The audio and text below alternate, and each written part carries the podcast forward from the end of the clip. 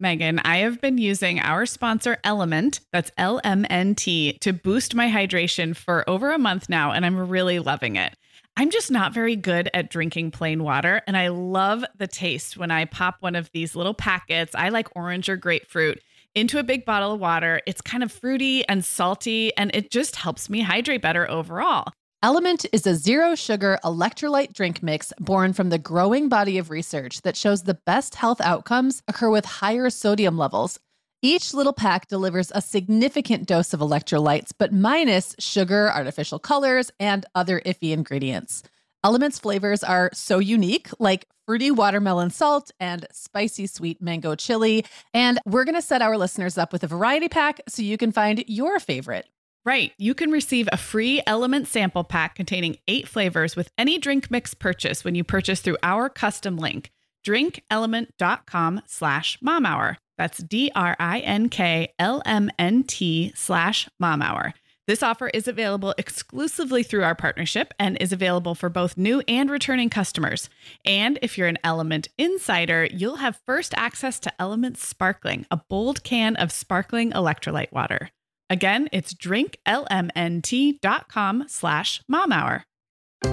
Hi, I'm Sarah. And I'm Meagan. We're two moms with eight kids between us, from little to grown. We're in different areas of the country and in different stages of life. But we both know that motherhood's a lot easier when real moms share tips and encouragement. And remind you that it's really all going to be okay. We're not experts, we're parents who've been there. We're not perfect, we're real. Welcome to the Mom Hour. Hey everyone, and welcome to episode 192 of the Mom Hour. I am Meagan Francis here as always with Sarah Powers. What's up, Sarah? Hey, Meagan. Are you ready for a showdown? I love this so much. we are going to, I don't even know, like I'm picturing like an MMA ring. yes, with a bell. With Like, a bell. There needs to be a chime. Ding, ding, ding.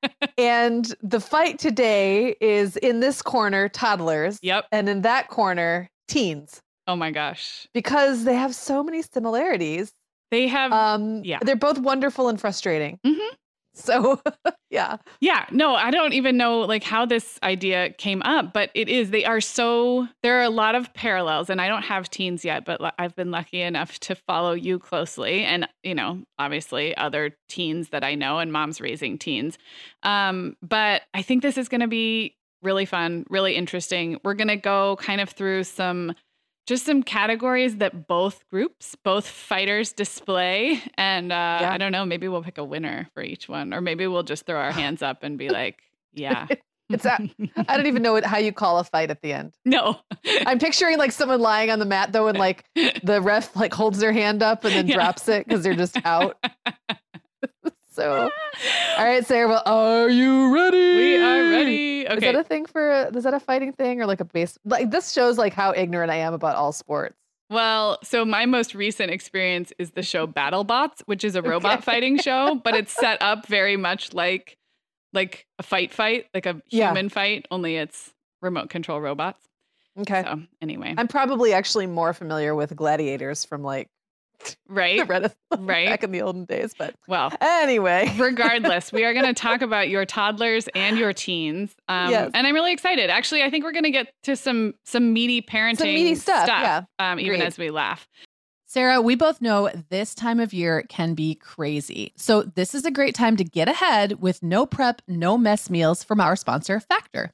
I love how these meals are ready to eat and delivered right to your door. I mean, you can't beat that convenience, but most importantly, they're seriously delicious. Yeah, Meagan, I agree. Our whole family was impressed with the quality and flavor of Factor meals we tried. And it turned out to be a great option for my teenagers when they got home late from a theater practice or came home from school super hungry. There's zero prepping, cooking, or cleaning up.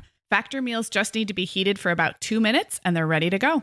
Yeah, and for any listeners with wellness goals this month, Factor has six menu preferences to support your lifestyle. Whether you're trying to boost your protein, avoiding meat, or simply focusing on well balanced meals.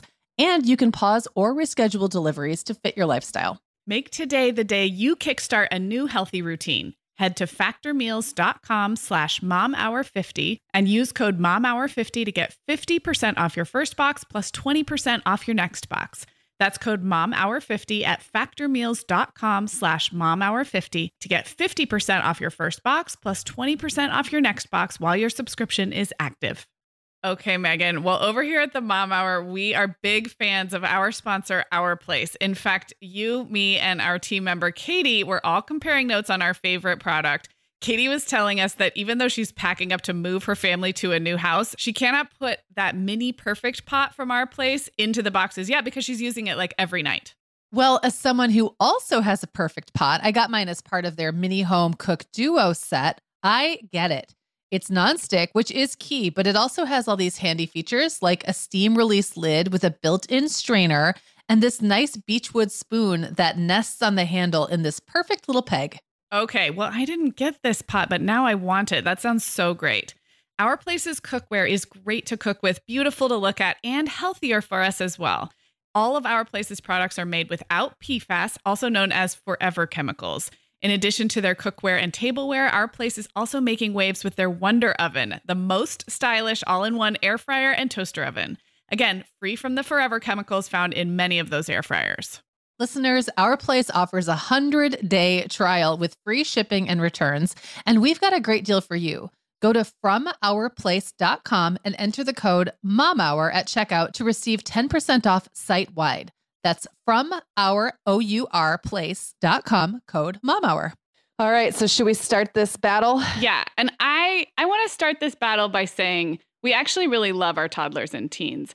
We got yeah. we've gotten a couple questions lately about uh, our opinions about one year olds, Meagan, um, yes. um, because we have sort of laughed and come down hard on them. I think if you've listened from the beginning, you know we love our one year olds. Obviously, we had eight yeah. of them between us.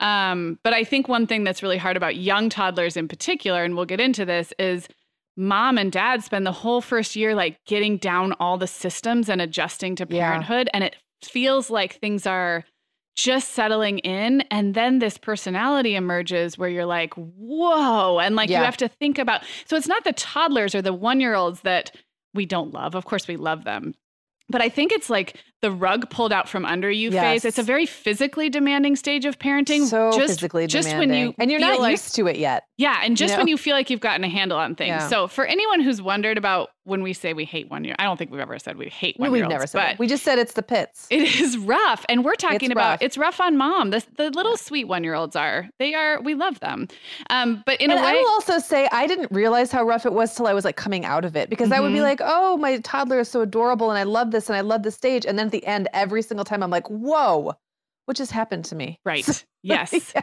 It is. Yeah, it is intense. Um, and I'm yeah. sure with teens, it's the same way. You go through this kind of easier period for a few yes. years, like the one I'm in right now. Yeah. well, it's thing. the gravy, right? Yeah. It's the gravy years, and you're in them right now. And also, what what could be a little different about teens is, you know, when they're toddlers, you don't know them yet. You're just starting to know them. Yeah. And so then suddenly it's like all their personality gets, really comes out strong. Yeah it's like their personality at you know at a factor of 100 and the same thing with teens only you got used to them in a different way like you've had right. all these years to get get to know them and know them when they're in their sweet phase or their cuddly phase right. or their or their quiet phase or whatever right. it is that they go through there are those gravy years for many many kids um, and then suddenly they come out they come out and i feel like like i feel like what happens in um, teenhood which is probably kind of what is happening in toddlerhood is whatever they're gonna like whatever kid they're gonna turn into as a toddler, they're like this ultra concentrated version of that. Right. And as a teenager, whatever adult they're going to turn into, it's like the same thing. They, they get this like,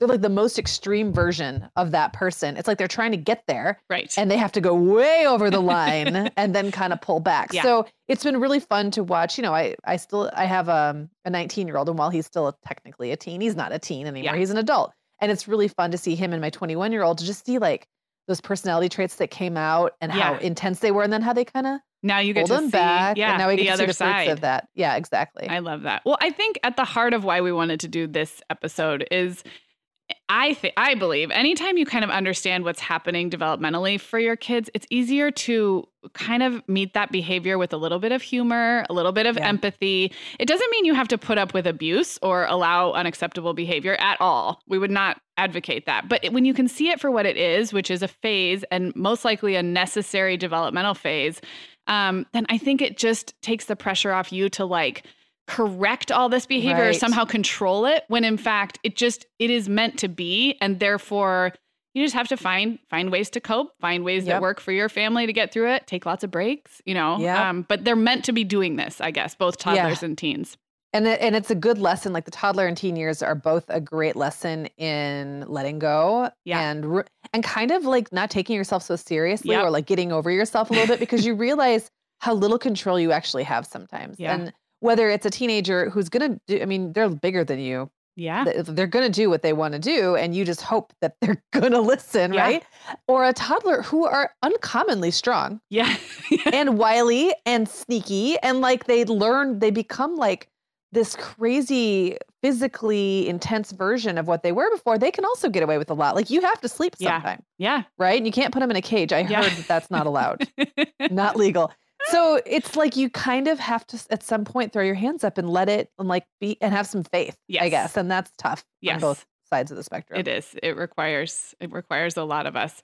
Um, so here's how we're going to do this. Uh, we came up with some kind of categories where we think toddlers and teens are really similar. I'll kind of set up what that category is and talk a little bit about the toddler, and then I can't wait for you to speak to the teens, and then we'll just kind of look at like how are they similar and how can we support this as moms. And in some cases, it's very very similar, and in some cases, the the way we react to this behavior is quite different. I think from um, toddlers versus teens. Yeah. So you ready to uh, jump in? I'm ready Okay.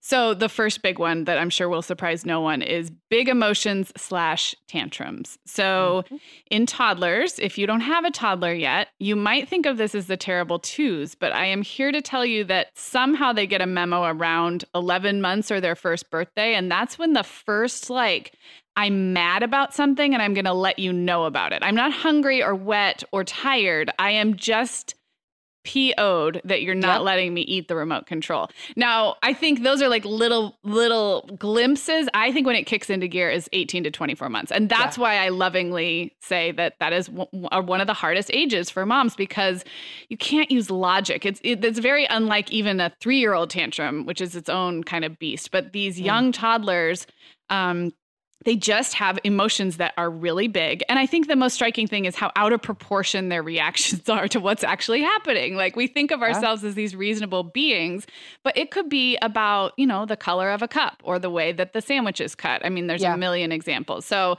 uh, most of you out there are quite familiar. But if you're not, just know that number one, I think it shows up earlier than two for a lot of kids. I think Yes, 18 months, agreed. 18 months seems to be prime um and that it might be bigger and scarier than you than you think they're Yeah. they're real big emotions so tell me about Yeah. the teens Well, and there's so many of the same things are going on. I mean, teens have the additional layer of hormones, Right. which let's not, you know, underestimate Right. those. But in both cases, there's big time brain development going Mm-hmm. on and big time um like your body is changing and you're learning a- an incredible amount and you're moving toward this more independent phase. There's a lot of similarities. mm-hmm. And one thing I think is really interesting is about teens is um that now I've I have parented four teenagers. This is crazy. And I can already see how Clara is like getting like she's Mhm. moving toward adolescence and I can see how it's starting to get I don't know, kind of puberty-ish. Yeah. Um but depending on a kid's personality in the teen years, this is really manifest in very different ways. So like you might have a kid who just becomes kind of generally grumpy Mm-hmm. or they might become withdrawal, like withdraw, uh, withdrawn.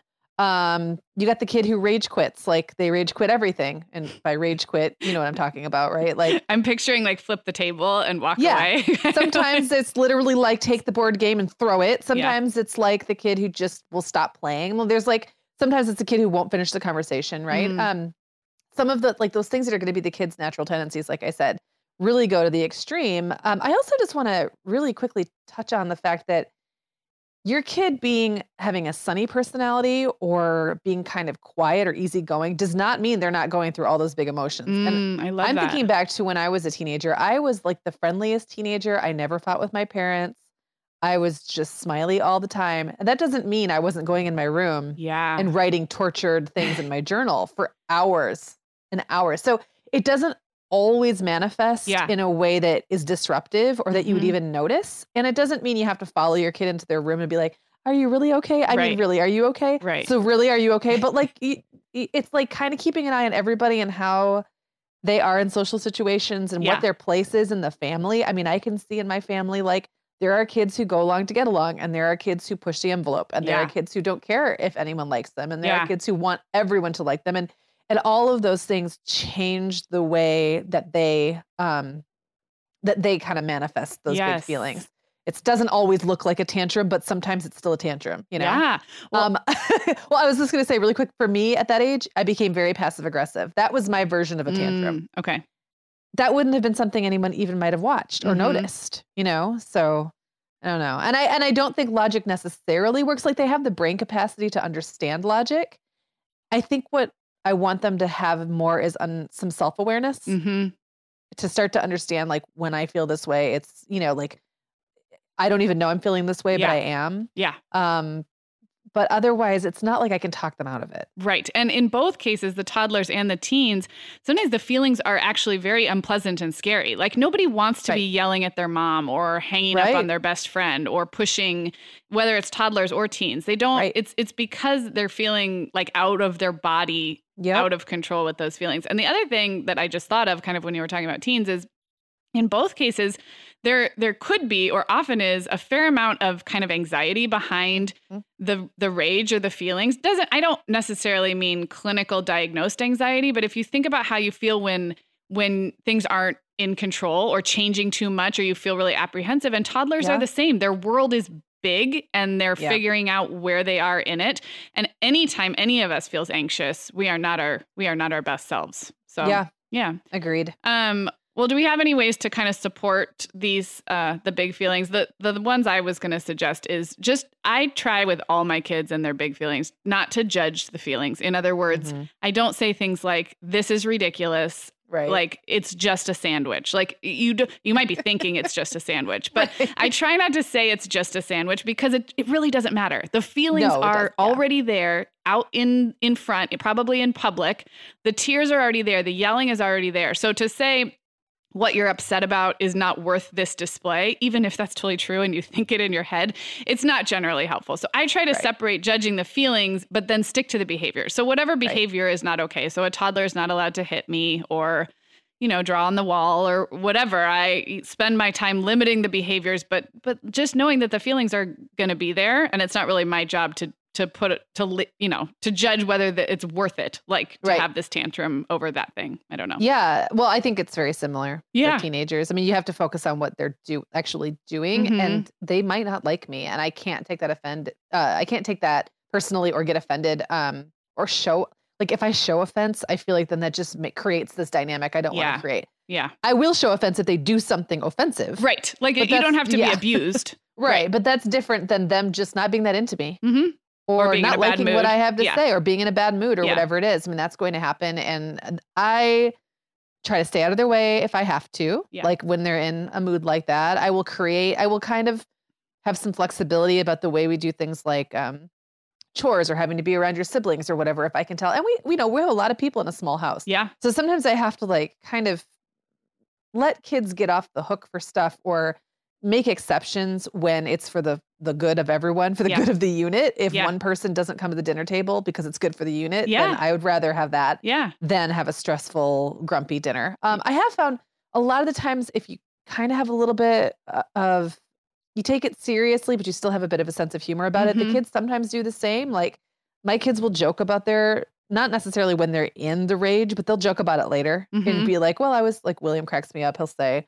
I was just in, a, you know, I was just having a really hormonal hard time then, and I'm very ragey these days. But when he's raging, he's not going to say right that. he doesn't see it it's like No. blind rage yeah Right, exactly. But later he can kind of acknowledge it, I and we just love try to have a sense of humor about it, and and that's his style, Yeah. right? Will and Owen is uh would still argue with me to the death, but Owen's just coming into it. Yeah. Will's kind of peaking, Yeah. right? So he can kind of look back at the last two years and see things Owen can't see yet, and Yeah. that's that's part of the. It's like the muscle. Like Yeah. you you get confident because you realize I was really mad and I didn't die yes yes and I got over it. I got past it, and here I am. And like, it takes experience Yeah. to know that, like, that you're not actually going to explode Yes. or you know and i think have as a hide under bed parent for the rest of your life. as a parent, we are the ones who can, when we show that we're not overly phased by their drama, and again, you can draw the line at not wanting to be abused. But Right. if if we show that we see it's normal and that we love them anyway, and they still have to make reparations if they Yep. yell at someone or whatever, but but it's not it's not um, tearing us apart, then we're showing them like this is normal. Like it Yep. is, you will get through this. I love what you just said. And Yeah. the last thing I was going to say about the toddlers too is we get pretty good at avoiding the meltdowns by, you know, not taking them to Target at nap time and like all these little things they do. And as someone who is good at, uh, you know, managing my life to avoid big meltdowns, I just want to say that is a good strategy and it will not avoid them entirely. So you'll you could do all of those things and you'll still be met with big big feelings and it's normal. So Yeah. But it is you do learn to not do things to put yourself in the way and I'm sure with teenagers it's the same. Like you don't poke the bear when, you know. right. so. Exactly. Exactly. Very Uh, similar. Okay, so moving on to another lovely characteristic, and that is defiance, arguing, and basically thinking that parents' ideas are terrible. Um, Right. So for toddlers, I think this comes out as soon as they can say things like no or Mhm. mine. Um, which is another favorite one-word phrase. They don't have to be very old. I th- they're coming to realize that they're not the same person as you. Like compliance and agreement is not kind of like hardwired into your connection. And so they are actually supposed to, you know, individuate or whatever Mhm. you call it. Um, but I think when it gets exhausting, and I have one particular child who just, actually two, but one in particular who just, the automatic response is the opposite of whatever I have suggested. Right. And so this is not really the same as tantruming. And I'm sure it's the same with teens because you can have a level headed, like n- not super emotional kid who is still just opposing everything. Yeah. And we, even in our episode about chores, we talked a little bit about these personalities like, no, why? No, why? Right. Um, and it starts in toddlerhood. So, how is it with teens? Same. I think I think not I think that that is one where not all teens display it to the same level as um, toddlers. I Yeah. think t- for toddlers the no and why and gimme and mine is Yeah. is kind of so universal. Yeah. And with teens, teens get really savvy. They start figuring out how to work you. And some of them, so again, an example of like uh, them kind of becoming who they're going to be Mhm. and and like testing it out on you is some teenagers get really good at not arguing, not defying. Um but there's like something in it for them, right? So it's like they become a little more savvy Right. they'll learn how to work you. Um, and some don't care and they will argue and they will defy you. So it's Right. like you have to kind of like it's it's so it, it's kind of like it's become this more mature version of the toddler situation. Yeah. Um, I've got a kid, Owen, cough, Owen. Wait, cough, Owen, cough, who is going to be some kind of a, like a lawyer or something. Yeah. He's a fantastic debater. But right now, he just wants kitchen table to be his like practicing ground. Yeah. and he will stick to the most like illogical argument like he is in it for the fight. Yeah. whereas will will only fight in as much as it gets him what he wants. Hmm very different and he goes about it very differently. And the other two were the same like isaac would kind of avoid avoid avoid and be like pleasant when he was around. So i think he kind of got away with a lot. Like i think he Mhm. flew under the radar. Like they learn how to kind of make their personalities work for them and so it's impossible to know how it's going to look i think Yeah. for myself um and, and another thing to keep in mind too is like they're working out a lot of big stuff in their heads Yeah. like they're work there- there's these ideas that they have about fairness and justice and love and philosophy and Yeah. and like they're kind of trying it out on you but also you're super irrelevant like you're only relevant in that you're there providing a home and food and meals and, and rides and like eventually you'll become relevant again but right now it's like you're kind of not it's a really Right. weird place to be and it does get better but yeah. not but not for a while Well, I um I almost think teens sound harder in this area. Just it's because, emotionally like, a lot harder Yeah, because a toddler is just a knee jerk no. they're just a bag of cells Right. basically at toddler right yeah like but yes I think the hardest part about toddlers is again like going back to how I started talking about this smiley baby who waves to everyone in the grocery store. It feels like a betrayal. It feels like I Right. worked the entire year or year and a half to get enough sleep, to get them on a routine, and we're doing so well. And now all of a sudden, they don't want to do anything that they used to want to do. And with toddlers, it's also completely illogical, right? Like Right. their favorite thing that they want to do one day, they don't like the next day. And so it's just like it defies any sense or logic. Um, but I think I think if you can not take it personally, it is not Yeah. about you. And and this is a good time with toddlers to start thinking about the hills you want to die on, thinking about the boundaries you want to hold, and thinking about the the times when you're going to dig in or you're going to give them a little more freedom. Because remember, like that giving freedom and then having them come up against a boundary and then giving a little more freedom and come up against a boundary. Yeah. That's what they're supposed to be doing. Yep. So it's not easy, but your job is to sort of be like, okay, well, maybe you can go barefoot out front today. Yeah. And maybe that is not important to me because I know I'm going to have to hold a boundary later when you need a bath. You know, so you're constantly figuring out where that place is, which is exhausting.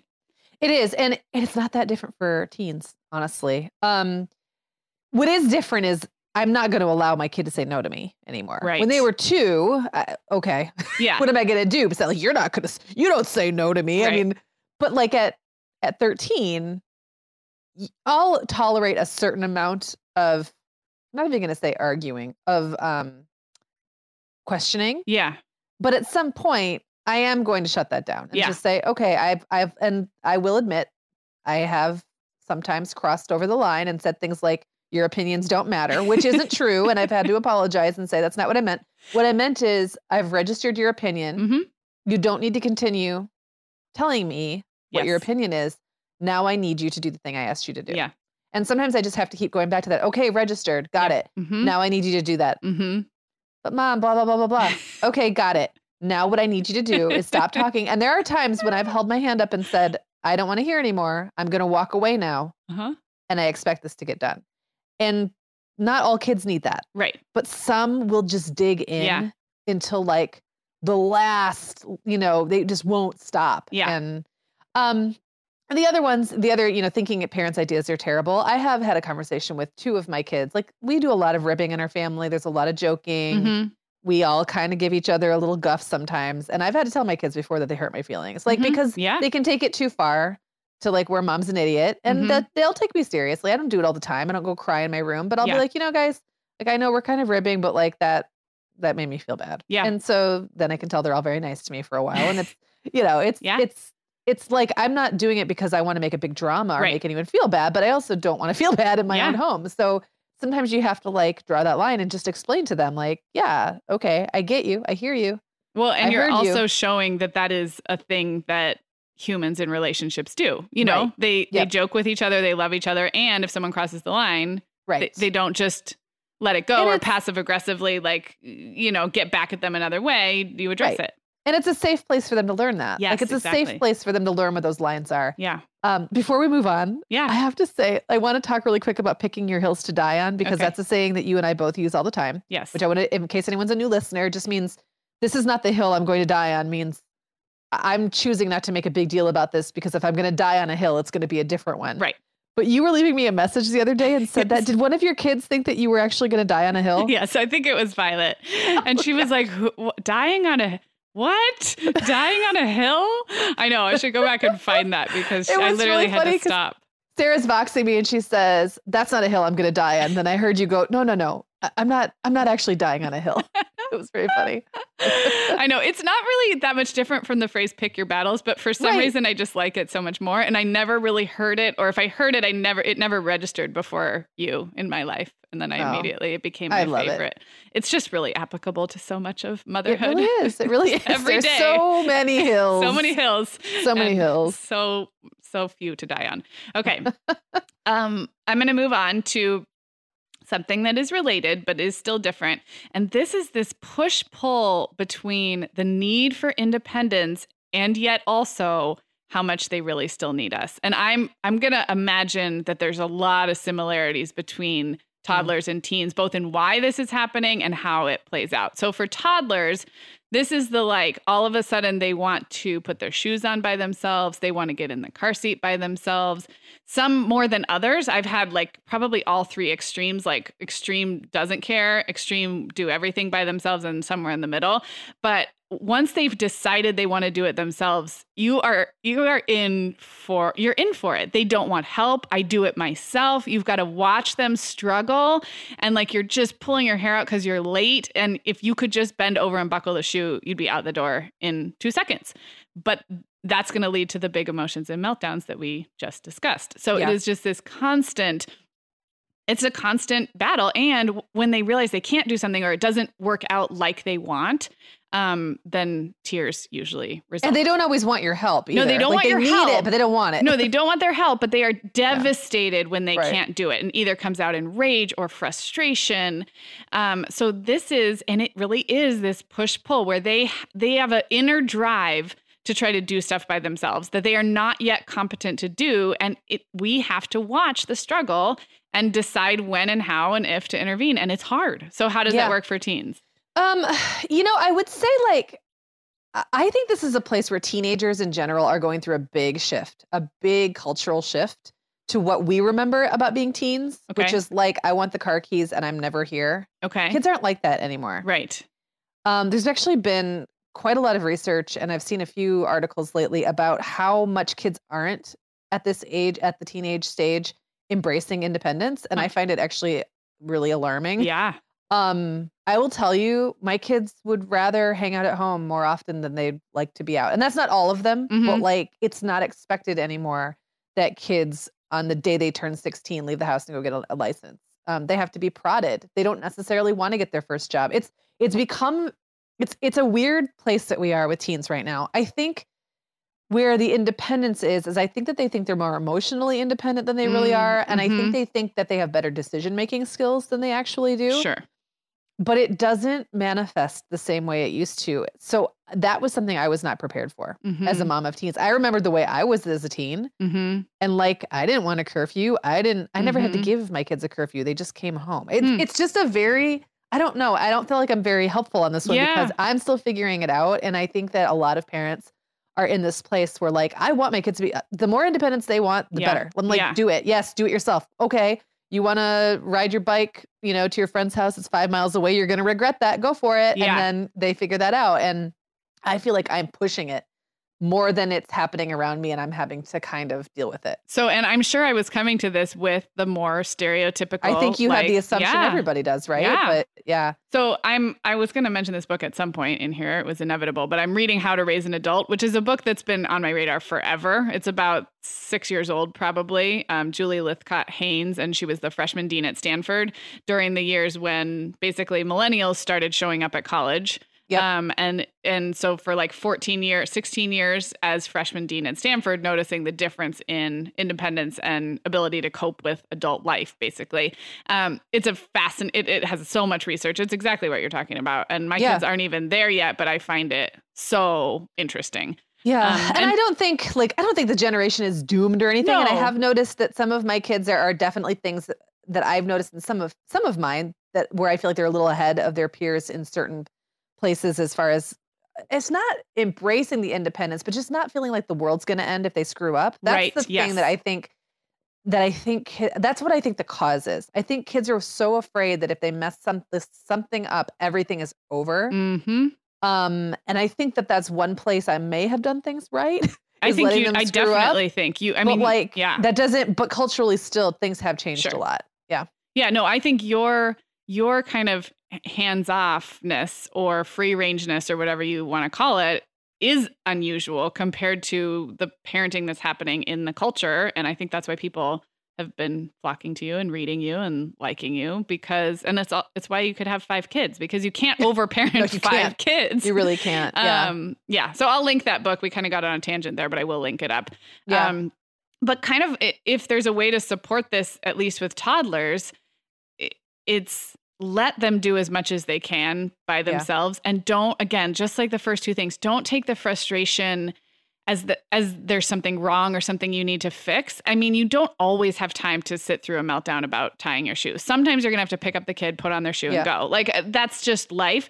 But give them lots of opportunities. We just did that episode about chores. Give them lots of opportunities for trying something that's hard. And it, when you have the time, grab 15 minutes and teach them a skill that's hard for them, but in that way that feels good, like they've mastered something. And make sure that they're challenged, that they're playing outside and climbing stuff and around other older kids. And like sometimes it's a bored kid who doesn't have enough that's challenging them or that's, Mhm. you know, so I don't know. I guess, but it's not easy. It's not easy Yeah, no. to watch them want to do everything by themselves Yeah. And I think it's a good reminder that at this, you know, when they're young, that you can start introducing that independence like Mhm. in those kind of low stakes ways, whether Mhm. that's letting your kid interact with an adult instead of you always getting in front of them and, and making the ask, let them make the ask. Yeah. They're going to be embarrassed or feel silly, or maybe someone's going to say no. Um, but that's okay. Like they have to fail in small ways, like Yeah. in low stakes ways, Yeah. and they have to do it over and over and Yep. over and over. And you know, I'm reminded of something that happened with Owen recently, where he and this teacher were kind of like locked in just this battle because there was an assignment, and and this is not only the need for independence. This is stubbornness. This is all, all defiance, thinking adults are stupid. Like these Yeah. are all of those things wrapped into one yeah. Burrito. experience. But he thought her directions were unclear and dumb. And so I kind of just stood back and let him and her battle it out. And at the same time, this teacher was particularly like kind of emailing me a lot and trying to get in the, like me in the middle of it. Right. And I'm like, Owen's 13. He can, you know, he has to deal with this. Yeah. So it got to the point where he was not going to do well on this assignment. And he's really into his GPA and he was stressing. And I Mhm. said, okay, Owen, well, I've looked over everything and you're not doing what she's asked you to do. Mm. And he said, I know, but that's because I don't agree with it and blah, blah, blah. And I said, okay. And that's fine. You don't have to agree with it. And you can choose to dig in right. and do it your way and get a C, Yeah. or you can just do what she's asking and get the A. It's your choice. Yeah. I don't care what you do. Yeah. Like, because I understood his point. Yes. But he decided it was worth it to get the A and he did it. And then he's like, guess what? I got 100% on it. I was like, yep. I said, I said, what'd you do? He's like, I just did what she asked. I was like, yep. Yeah. So life is like partially working, like figuring out the game, how the game is played, and deciding when to dig in your heels. But you had to present that. You presented it and you were completely okay with the C, which is what so many parents are not anymore. Yeah. So that's like just take note And- everyone. And frankly, I knew he wouldn't. He would. yeah, but he but you had to you had to be okay with Right. presenting it that way. Right. And really be okay. And Mhm. yeah, I love it. Yeah, and inwardly, I would have been frustrated. I would have been like, "Ugh, there's, there's Owen being Owen," Yeah. but it wouldn't have been the end of the world, and I wouldn't have cared. And like it, you know, it's seventh grade. Yeah. Life Yeah. goes on. It's And not the- on his permanent record. And the fact that he arrived there himself is so much Right. more valuable than you helping him get the A. And then next time it's the same thing. And he stressed so hard about it. That's what's so funny. Like I Yeah. looked, it was like two weeks of like meltdowns that I was getting texts from John. He's like, I don't know what to do about Owen and this assignment. Can you help him? And I was like, dude, I've tried. Like there's, and he had to work through that himself. Yeah. And uh, you know, he learned something. yes. Um, there may in the future be a hill he does die on, Yeah.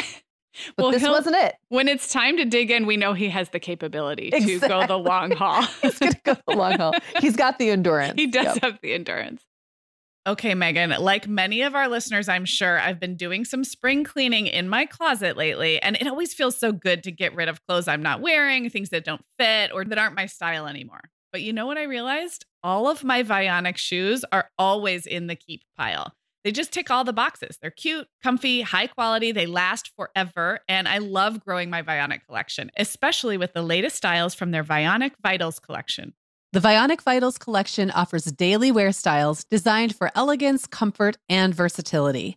We both love the Uptown loafer, which collapses flat, so it's perfect for travel.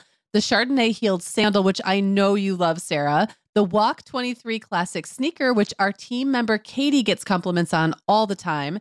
And the Willa slip on flat, one of my favorites, which comes in 12 colors for any outfit. Yeah, I need to uh, get the Willa slip on flat. That's next on my list. Well, listeners, if you're ready to try the shoes we're always raving about, use code the Mom Hour 15 at checkout for 15% off your entire order at vionicshoes.com when you log into your account. That's one time use only. Vionic shoes, wearable well being for your feet. Sarah, our sponsor, Hiya Health, makes a kids' daily multivitamin that parents can feel great about giving their kids because they have no added sugars or dyes. And our kids who have tried Hiya vitamins have loved them, which is important, right? Because what good is a bottle of vitamins that your kid won't take?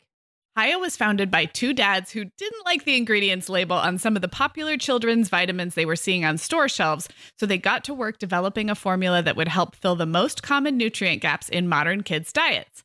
Hiya's Chewable Kids Vitamin is made with a blend of 12 organic fruits and vegetables and then supercharged with 15 essential vitamins and minerals. They're also vegan, dairy free, allergy free, gelatin free, and nut free. Hiya manufactures their vitamins right here in the USA with globally sourced ingredients, and then they ship their chewable vitamins directly to your door on a pediatrician recommended schedule. We've worked out a special deal with Hiya for their best selling children's vitamin. You're going to get 50% off your first order. To claim this deal, go to hiyahealth.com slash momhour. This deal is not available on their regular website. Go to H-I-Y-A-H-E-A-L-T-H dot com slash momhour and get your kids the full body nourishment they need to grow into healthy adults. All right, should we get back to it? Let's do it. Okay. So my next little category, I think, is a positive one for both toddlers and teens. And that is this rapid acquisition of skills and interests. Like they go for toddlers, they go from being a blob to liking stuff. I mean, it's Yeah. really fun when, you know, you notice that they have a favorite animal or a favorite book and they now are obsessed with whatever, a character from their favorite show. And it's so fun to see their kind of personalities and opinions come out. And then they're also just rapidly acquiring skills. One of the biggest is language, you know, during the first or the that second year from 1 to 2. I mean, I I always joke that's like the reason I keep them around. It's one of my favorite phases of of language acquisition is just one Yeah. word and then two words at a time and then little sentences and the connections they make all on their own of this world of language. So that I think as a parent is just so fun to watch. And I'm curious how with teens how that works because it's also a time of like lots of new activities and opinions and interests. Yeah. Well, it's very expensive. um, it can be very expensive. It's not always, but like teenagers are, you know, they're not learning skills quite the same way. They're not learning how to walk or like talk, but suddenly they're just put in front of a smorgasbord. Mhm. Um, middle school it starts, high school it really peaks. Of they can try anything. Yeah. They can join the ski club. They can be in cross country. They can take up an instrument. They like they just have endless options and like all the energy and drive and interest. And it is fun to watch. It really is. I have to say I'm loving watching William the way he's taken to high school. He is joining all the clubs. He started a band. Oh. Now, none of his friends knew how to, except for one, knew how to play an instrument when they started the band. But they have an Instagram account. They're the, they're called the Hawaiian Rolls. I love They it. wear Hawaiian shirts. They like play Beatles music and stuff. It's it's adorable. But like all of that stuff really adds up. Um, Yeah.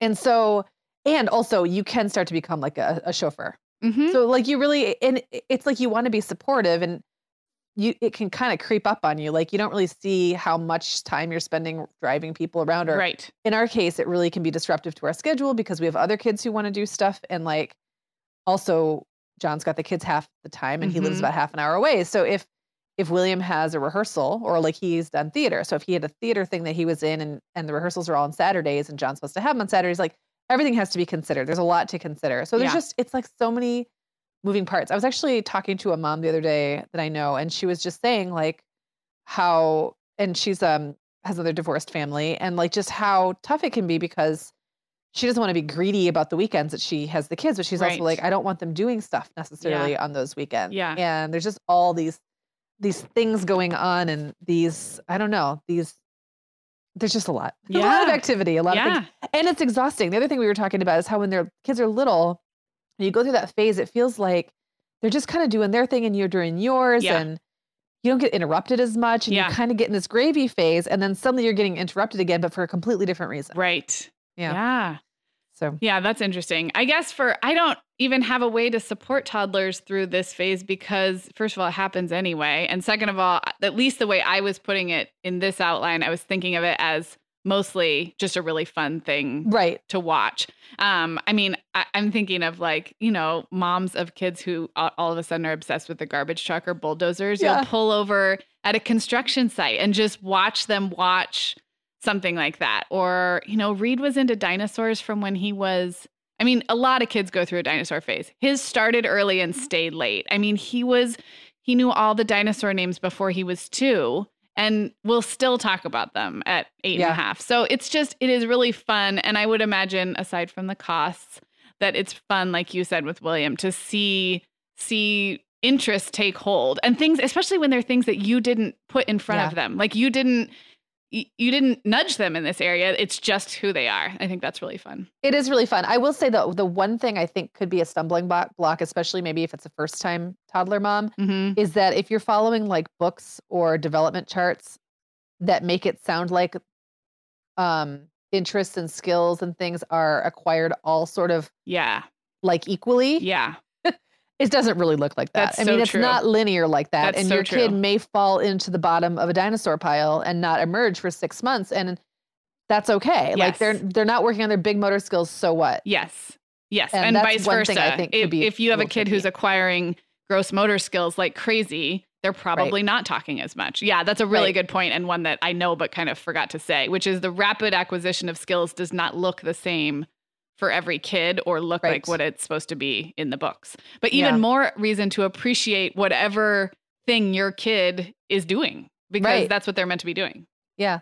Um, for for teens, I also don't necessarily think that they need support per se, but again, the support is for the parent. Yeah. Um, I think it's okay to say no and have limits on things. You don't have to be a cab driver. Mhm. Um, it's n- like involvement in everything they want to do is not their birthright. yeah. And you can put them in charge of some of the things. You can put them in charge in earning money Mhm. um, Mhm. for some of those things. Um, I have found that holidays and birthdays are a great time to support interest because it shows you pretty quickly how serious they are about something Mhm.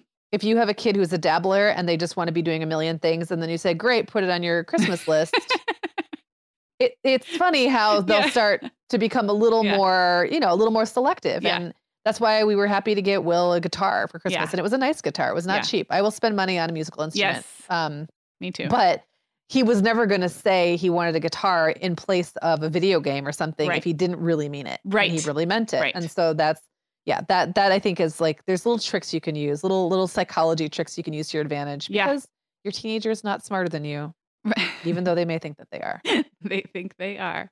Um, okay, so next up is this belief that they are invincible and otherwise known as a very high risk tolerance. Now, Yes. I, I'm predicting this is also one that's going to feel a little different for toddlers and teens. Um, the types of risks are obviously different. And I will say with my toddlers, I had a very cautious toddler um, who was very aware of risk almost to the other extreme. So there's that as well. But with a good amount of toddlers, you have to watch them, you know, careening down a hill, running Yeah. full force, or sliding down the big slide. And of course, they're not thinking about the potential risks. That is your job, not theirs.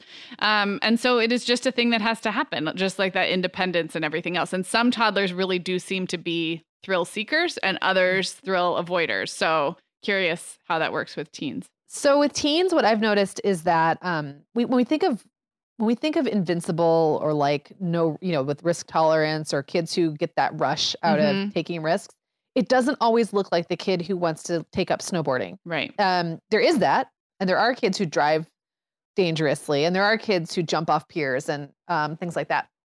But some kids might do something that's really dangerous because they get like a physical rush out Mhm. of it, or because they were dared to and they just have no impulse control. But another one might do something really mean because they think it'll get a laugh. hmm Um, another one might make a joke that's like off color that gets them Mhm. in trouble because they think it's going to make them popular. I, I think it can be relational. Yeah. It can be Yeah. emotional. It can be Mhm. physical. So I, I have like started to redefine what risk intolerance looks like Yeah. or tolerance and Yeah. intolerance. And because I think it's like a little bit wider and broader than we necessarily think.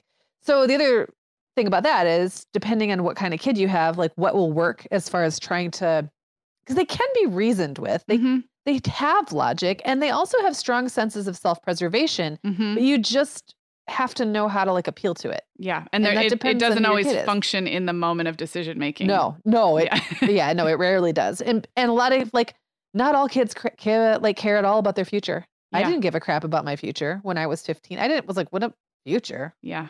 I'm thinking about today, man. Yeah. I'm living for today. so if you had said to me, this is going on your permanent record, it will make it difficult for you to get into the college of your choice, I would have been like, college of my choice? was that? Like, Right. I did not care. Had you said, you know, when you gossip, it makes it really hard um, for kids to trust you. mm-hmm. And that was like my emotional Mm-hmm. landscape was Mhm. much more important, my Mhm. relational landscape. Mm-hmm. That kind of stuff, like the risks I was taking didn't look Mhm. anything like the risk another kid was Wasn't taking. a but there's fast car with no seatbelt. Yeah. Right. But there's still risks, right? Mhm. And and those toddler years and those teen years are still the time to learn from them. So um, I don't know. I just think my advice, I guess, would just be to know your kid and Mhm. like tailor your message Mhm. to what matters to them. Like some kids really don't want to lose privileges, or some kids don't want to lose their social standing.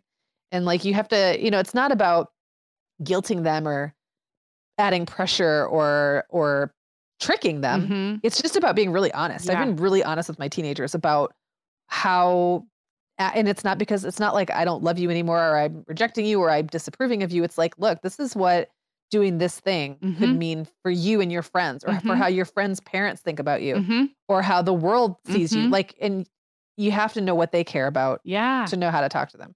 That's so good.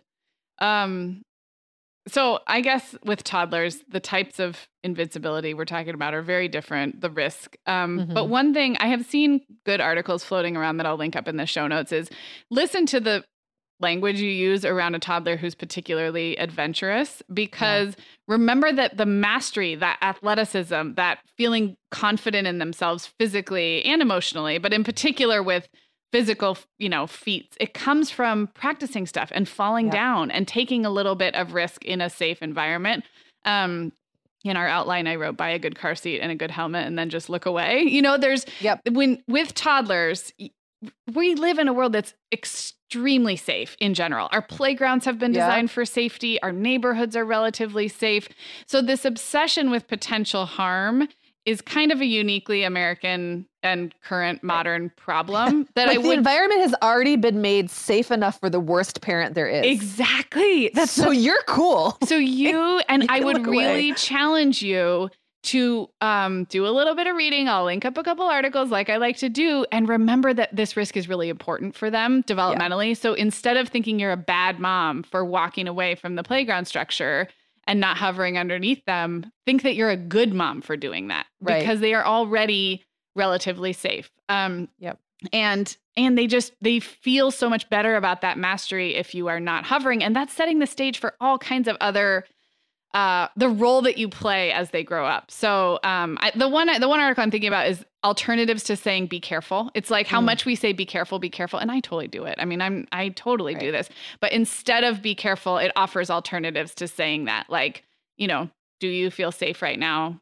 Let me know if you need help. You know, things Right. like just just little ways to tweak, like don't do that, be careful. Don't do that, be careful. Right. Yeah. Yeah. I And know. I think for for t- for toddlers, they're like building um confidence and a lot of physical like the physical uh skills they will need to power them through life, right? Yeah. And it and the teens are really developing, they're kind of setting their character. Yeah. And they're and I want to build that. So like yeah. I want them to be smart enough to know when a risk is worth taking Mm-hmm. and to have the character to say no, Yeah. to get help, whatever it is. So, like, that doesn't necessarily happen if I'm watching over their shoulder either, or if I'm texting them constantly checking in or whatever. So there's that balance that has to be Yeah. found. And and the world is not a it's not a totally safe place for teens. Right. That's what I was saying. Like this yeah. is different. yeah, we haven't sure. figured out yet how to make, you know, showing up at a party where there's a bunch of drugs safe for Yeah. teens. Yeah. I'm sure someone's working on it, but like There's it app for hasn't- that, there's an probably. app for- that. I'm sure there's an app for that, or like text and like Snapchat. Like Yeah. there, it, it's not a safe world for teens, but it can't be. Like we Right. can't control Right. them. Like we can't control their environments. That's the whole point. Yep. They're adult. Like they're basically their bodies have almost become adult. Yeah. Their brains aren't there yet, Right. but like they now need to learn how to become adults. That's the whole point Yep. of parenting is to raise. We're not raising children. We're raising adults. Yep. And I, I would- the last thing to add to that, because that all of that is such an important discussion, is to make sure you're working on your own tolerance for Mm. your not being in complete control of your kids' safety because yeah. that is something that I am always working on because yeah. it's something I struggle with because it's not you you're not gonna, the world's not going to get safer you're not going to get more control as they grow so right. you might as well focus some of that attention on building your own resilience and kind of tolerance of being okay even when yeah. there is risk um, okay, my last like big category is sleeping and eating, and this one I thought would just be kind of funny um, because I know it's wacky in both cases. I uh, my quick note for toddlers is you we just spend that whole first year kind of learning who they are and what they like and what their schedule is and introducing all the foods, and then all of a sudden when they're toddlers. With sleep, they can become more sensitive or fearful. Mm-hmm. Those night terrors and the nightmares we've talked about start. So you can really backslide quite a bit with sleep. And then same with eating. The baby who eats all the vegetables can become a very picky toddler. So it's mostly that it can be super frustrating as a mom. I mean, I have no doubt that you toddler moms out there are doing your level best to get your toddler enough sleep and healthy food and whatever you're doing is enough. I think it's more it's more just frustrating because it seems like it all changes right when you had you had it down. So Yeah. Um, well, the only thing I put on the outline under this is it's all bleeped up. Just go with it. because honestly, like they're my teens, their eating habits are bizarre. Yeah. They'll still eat what I put in front of them, but they'll also eat a whole bunch of other weird stuff. Yeah. Um not and it's bad for you. Yeah. They love junk food. Oh, they yeah. love, you know, they I don't have to provide it, but like, yeah, there's a Owen now has has convinced me to do a monthly Taco Bell run. Like he looks he looked forward to it all month. Now, he tries to work the system. He'll be like, "Oh, well, we haven't had Taco Bell in a month." I'm like, "No, no, it's January 5th we had it. And we December. had Taco Bell on December 28th, you know. so, but like stuff like that. I mean, I'm not I'm not a stickler about yeah. it. I just continue to make the meals that I make and put them in front of the kids yeah. and, and hope that they'll but eat. But you're them. right. I bought so much candy as a young yes. Oh teenager oh and old teenager. I mean, I bought candy once a day at least. Me too. It. I would stop yeah. at the gas station on the way to school and on the way home from school. Yeah. And buy like a like a Mountain Dew that I would mix other pop into and like I would buy a hundred grand bar. I love those or little Debbie's. I mean, I was just like a junk food junkie yep. and the sleep gets weird. I yep. I remember, and we talked about this in our sleep episode, but I remember coming home and taking naps. I remember yep. sleeping in in the morning. Owen just sleeps every chance he gets right now. And that's a new thing. He just needs it. Like his like body is growing fast. He is. And here's the beauty thing about being a teenager. You don't have to involve yourself in that. Yeah. You don't. You have the choice to look away. Yeah. And as long as they're making it to school and yep. they're doing okay in their, you know, studies and they're not exhausted all the time yeah. and they're eating enough. I mean, obviously with teens it can get really sensitive because there are eating disorders yep. and there could be if they're not getting enough sleep um, because they're doing too much homework or something yeah. that could really affect their performance. But if everything's going okay and they're basically healthy, they're just making choices you don't love. Yeah. You don't have to involve yourself. Yeah. You really can look away. And I think that's one of those things where you can start exercising some some some like loosening of the grip. Yep. I love it. Because they're going to get back yeah. to something that looks more normal, but it might be, it might take a while. Yep. Um, I was just going to say for supporting with the toddler sleep and eating issues, just lower lower your expectations. If it's your first kid, um, someone who will remain anonymous asked me a question about picky toddlers the other day, and I was like, I can't even care anymore to answer that question because my older kids are so picky that whatever the, the definition of a picky toddler who like now only eats three vegetables. In, right. Like I haven't, I have kids who haven't seen a veg, a green vegetable in six years. Like, so just start to lower your expectations and keep yeah. doing your best. Um, but also don't compare your kids' eating or sleeping schedule to other people's kids. This is a time, especially in toddlerhood, where like we really start to think like one naps, two naps, seven o'clock right. bedtime or eight thirty bedtime. Like honestly, watch their cues, watch how how they're thriving in their other areas of toddlerhood, and then just just go with it. Like you're not you're doing a good job. I promise. I have to tell you, I can't care might be my favorite saying because it's not like you're saying you're like I would care if I could, and I I, I, I cared when I was in your stage. Right. I I see that you care, but like I acknowledge oh. that you care, but I can't care about that anymore. I love it. No. Um, okay, so you had a couple thoughts to start to wrap us up, but we have we have filled our listeners' ears with toddler Oh yeah, teens. no. I, I think that I, I don't know. I think we're good. Okay. We've All right. covered a lot. okay. We will start to wrap it up then. So instead of a cue it up with an episode to listen to, I actually wanted to point you guys to a blog post on our website that has a list of resources for parenting toddlers, like actual experts, unlike us, books mm-hmm. and websites. Um, so if you are in the toddler phase, um, this would be a great place to start. If you are in the teen phase, I don't know. I feel like Meagan, you just gave the teen the teen phase people a lot to think about. That was really wise. Yeah, and I hope that's helpful. But I also want to point people to the Center for Parent and Teen Communication. It's a really great resource. Yeah.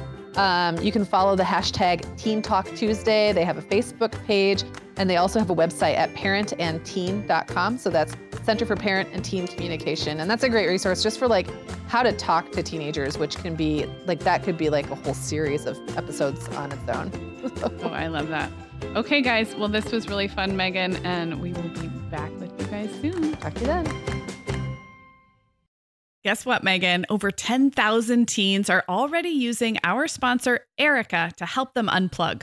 That is amazing. Erika, that's Erika with a K, is the social media health app for teens that gives them the tools to unplug whenever they need to for improved health, study focus, sleep, and daily balance.